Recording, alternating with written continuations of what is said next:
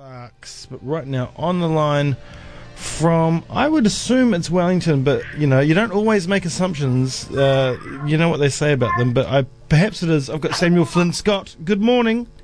Morning, how's it going? Oh, yes, not- I am in Wellington, Ah, yes, yes. the tropical north. Yes, the tropical north. I tell you what, we're, li- we're living the dream of the tropical south right now. You know, I don't understand why they always had the people were wearing those Dunedin t-shirts with palm trees and sunshine because uh, it just never ever happens. I had the most dangerous walk of my life this morning getting to work. Um, uh, you think it's a magical winter wonderland until you you fall over and break your tailbone. Yeah, Yeah, it is. It is. It is dangerous. it is. It's, it's not fun, but you know that's life. We choose to live where we live. Um, Speaking of life, um, life is all about dreams. You don't want us to have any. No, think of all your dreams. yeah. Keep them to yourself. Yeah. No, I mean, you know, give up your dreams. It's a pretty cynical sounding title, but it's not necessarily um, 100% Yes. how we feel about the world. It's just merely a sentiment that was sort of going around the band at one point, which we needed. We needed to think that we could give up on our dreams hmm in order to make another record. Was was the thought of n- needing? You know, are we are we going to? Are we? You know, we've done this for a while. You know, we've we've we've tried to get there. We've we've lived as much of our dreams as we can. We can't get any further. Let's just give up. And then that that thought of giving up put fire back in the belly. Is that what happened? Yeah, yeah, it is a bit like that, really. I mean, it was it, it was sort of like we just weren't. We were so focused on um, the next kind of level of success always. Mhm. Like not not when we're making the music, because you know we've never made music. I, I, don't think we've ever made music that I thought would be particularly successful because we've always made whatever music we wanted to do for fun. Mhm. But um, uh, the sort of flip side of that is that it, it has kind of been relatively successful, and then you start to be like, you, you be like, oh, that song got on, you know, that song did really well on Austrian radio. our next our next song should do well on Austrian radio or something, and and you kind of start kind of thinking, you know, we've got to do this and do that, and also things get more expensive. Um, as you get a little bit bigger, Mhm. I think Yeah. like um, you know touring Europe and that sort of thing is actually pretty expensive. Um, but what we weren't doing is we weren't really acknowledging to ourselves about how amazing it was that you know that we were actually getting to play to these you know sold out small venues full of loyal fans who were excited about seeing us and that sort of thing. And um, so we were grumbling to each other about you know, various aspects of success. And James Milne, um, who is Lawrence Arabia, was on tour with us. And he was like, look, guys, you just got to give up on your dreams because this is really fun and um, we can have a really good time. But if you keep worrying about, you know, what's, what's happening next, then you're not going to enjoy what's happening right now. Yeah. So it's a, it's, you know, it's not about stopping what we're doing. It's just about kind of acknowledging the present, maybe. S- maybe just stopping and smelling the roses. Yes, exactly. Yeah, yeah. It's like I was saying before. You know, if you're a good swimmer, don't try to be Lauren Boyle. Just go for a swim. Yeah, Yeah. exactly. E- Easy peasy, easy peasy. Don't try to be Susan Boyle or Lauren Boyle. you know? Keep it in balance. Yeah, yeah, exactly. But I mean, I guess it's was it the the thing uh, um, for you guys, like you know, especially with Buffalo, you, made Buffalo, which is an amazing. All your albums have been amazing, but Buffalo was was quite big, and you played you played all, all over Europe, and you know, Jools Holland and and all that kind of stuff, and um, it, was the whole. Did you put too much pressure on yourself? Do you think? Yeah, we probably did with Fandango after after Buffalo did that well. Um, and Fandango actually did pretty good too. It was fine. Mm, yeah. It did sweet as and um, it got good reviews and everything else, but um, it maybe didn't get quite as many like just outrageously good reviews as Buffalo and that sort of thing. So, you know, we we probably did put a bit of pressure on ourselves, but at the same time, so this is all happening while like the music industry is kind of crumbling and CD sales are plummeting and Mm. it's just getting harder and harder. Uh, in general to do things, and with Fandango, we you know we tried to put out a double album with like a 20 minute psychedelic epic on the second side and things like that. So, you know, we weren't making things easy for ourselves in that regard, and I'm glad we didn't. I mean, I actually really like Fandango as well. You know, That's fantastic. I'm, I'm definitely not dismissing that record at this point. Um, it was just a sort of a headspace that we got into, a bit of a, a mind loop of like kind of beating ourselves up about where we were, you know, Mhm. career career wise. When really it's just totally out of our hands. You know, that's the thing. It's always just completely out of your hands, and you've just got to you just got to have a good time and get to the next show and play a really good show and not not let it weigh you down. Otherwise, the show won't be that good. You know. Yeah.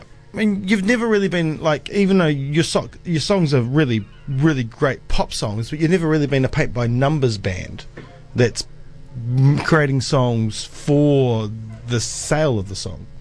Yeah, no, we're not very good at sticking to the formulas or the structures of, of pop music. We we kind of tend to mix it up quite a lot in terms of um, just you know, I mean, even Buffalo, that's like our most successful song, and you know, it's got like this one minute section in the middle that sounds like a piece of Steve Reich modern composition, which is going bung bung bing bing bing bing bing bing.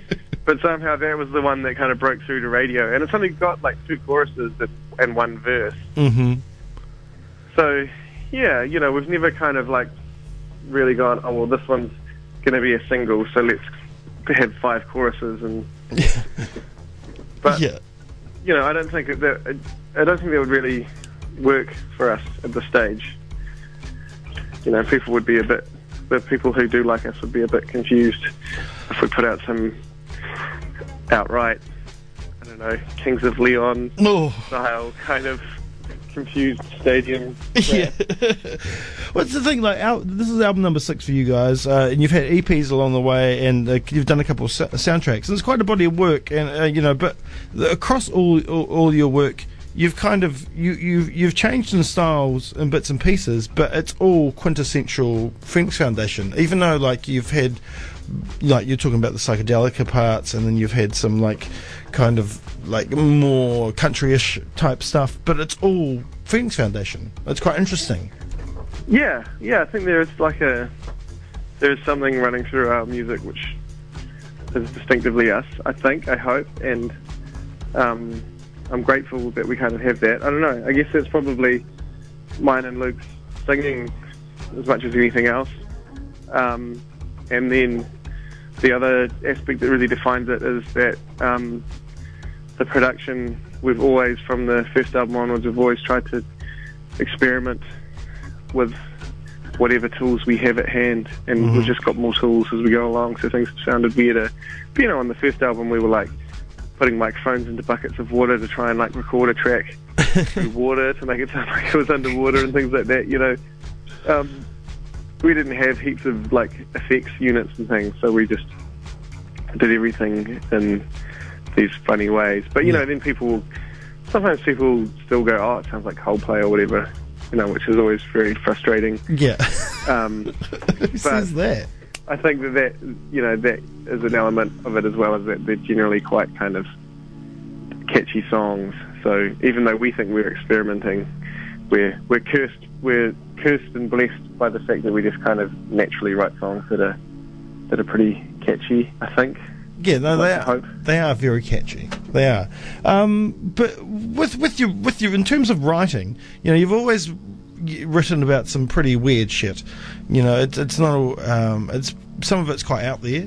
You know, you're kind Yeah. of quite floaty, and you know, Yeah. um, a lot of cosmic- cosmic. yeah, yeah. But on this album, you kind of you brought in some realness.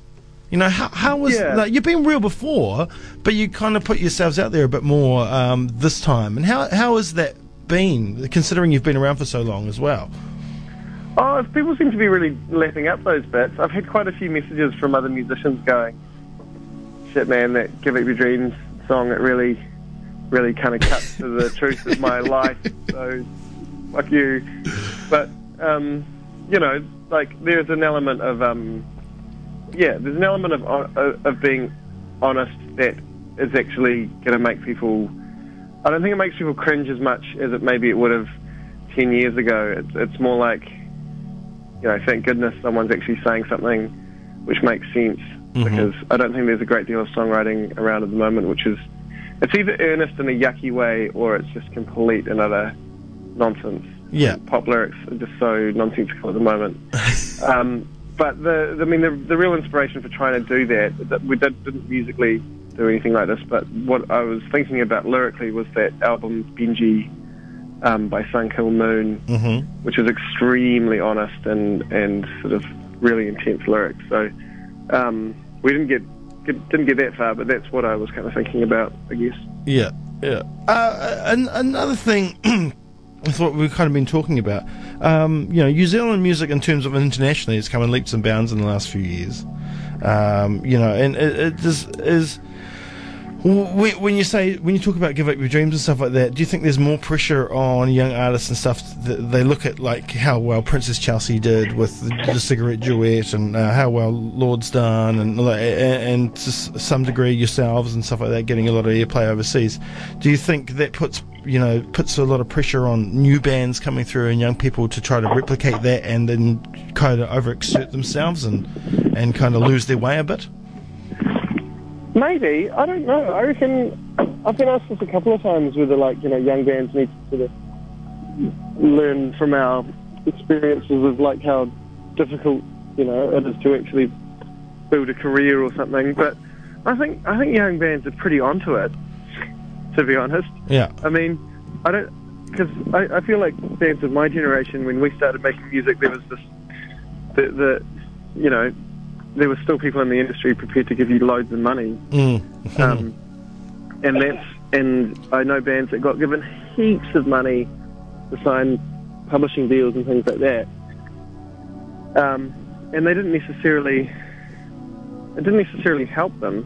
Um, and I think that you know we we kind of did as a band Phoenix Foundation did everything on our own from quite early on, and we sort of turned down a few big deals early on and only signed a publishing deal a couple of years ago. Mm-hmm. And um, I think that like young bands kind of know that the industry is totally screwed, and they know that um, the only way you're going to get exposure is by doing something really good and the stars aligning and it becoming an internet kind of hit. Sort of thing. Because I mean, if you look at like someone like Princess Chelsea, like the the cigarette duet, like that's a total anomaly within her kind Yeah. career as well, really. And I mean, I think she's amazing, uh, but I think that song, you know, I think that song is just it just I mean it went viral, you know. It's, Yeah. It's sort of it went went bananas because it's a it's a cool song and it's a cool video, but also because something just clicked, something just clicked into place. Because personally, I think her latest stuff is just Oh man. Oh yeah, exactly. But like you, you listen. That album is a lot of, you know, the cigarette duet did that, and then what the hell do I do now? And shit, am I going to be able to replicate that? And oh man, I feel sad. Yeah. Maybe is that what it's about? Maybe it is. Yeah, well, a lot, a lot of it is that you know, the- you know, the cybernetic depression, futuristic depression. Yeah. um, but anyway, um, Yeah. so, so this album's out now. Uh, came out on the seventh. Uh, so it's been out a few days. It's at all good record stores, and you're about to hit the road. Well, you're hitting the road at the end of this month, and you're going to come down. Yeah, I'm hitting the road as we speak. So I'm taking my son to school. I don't know if you've kind of been able to hear. I heard you reversing at one stage. Yeah, yeah. Got him in the car. So, you know, speakerphone now. um, yeah, no, we, we're, we're on tour in September around, we're doing New Zealand and then Australia and then Europe and that sort of thing. So, um, we're coming to Dunedin. I think we're doing Sammy's in Dunedin. You are. Okay, Yeah. Which is great, because I love that venue. I mm. mean, you know, sometimes you need to kind of get the peak out when you show up and sound check and things like that, but... We haven't we haven't been there we haven't been there in a long time, so I don't know. I actually have no idea who's running it or anything. That's exactly the same. well, it's a great room. Every time we've played there, the vibe has just gone mental. I think Yeah. we played there one we played there one time, and um, and someone was like, we hadn't we'd hardly sold any pre-sales. Yeah. And they're like, oh, it's not going to do very well. And someone said, oh, no, no, no, everyone, everyone's out and gone to this field to um, get mushrooms. They're all coming to your show. And it was true. And, like, all of a sudden, like, 300 people showed up um, and bought door tickets, and they all seemed to be tripping balls. it's like okay, yeah, this is a gig. Classic sure. Dunedin. Classic Dunedin. Uh, all I right. don't know this show, those were quite a long time ago. I don't know. I think maybe our audience is older now. Maybe I don't know. Yeah, But anyway, we're always always a great time. always a good audience.